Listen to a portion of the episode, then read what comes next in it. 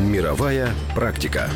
У Сінгапурі за звичайний папірець, який може випадково впасти у вас з рук, доведеться віддати в казну від 9 до 25 тисяч гривень. За минулий рік у цій країні було порушено близько двох сотень справ проти осіб, яких обвинувачували в тому, що ті викидали сміття з вікна. На підставі відеозапису сінгапурця засудили до сплати 33 штрафів у розмірі 600 сінгапурських доларів за кожен викинутий недопалок, що в сумі становить майже 400 тисяч гривень. У Швеції за ненавмисно загублений папірець вас покарають на 2,5 тисячі гривень. У Німеччині є свої сміттєві детективи, які стежать за тими місцями, де несвідомі громадяни викидають сміття. Так у 600 гривень обійдуться викинуті на вулиці недопалки, обгортковий папір, пляшки. Викинути будь-яке сміття в Німеччині обійдеться в тисячу гривень. Від півтори до дев'яти тисяч гривень доведеться заплатити тим, хто викине в контейнер для роздільного збору сміття інший вид відходів. В Іспанії за викид сміття з вікна автомобіля штрафують майже на 6 тисяч гривень. Викинутий недопалок обійдеться дешевше у 2,5 тисячі гривень.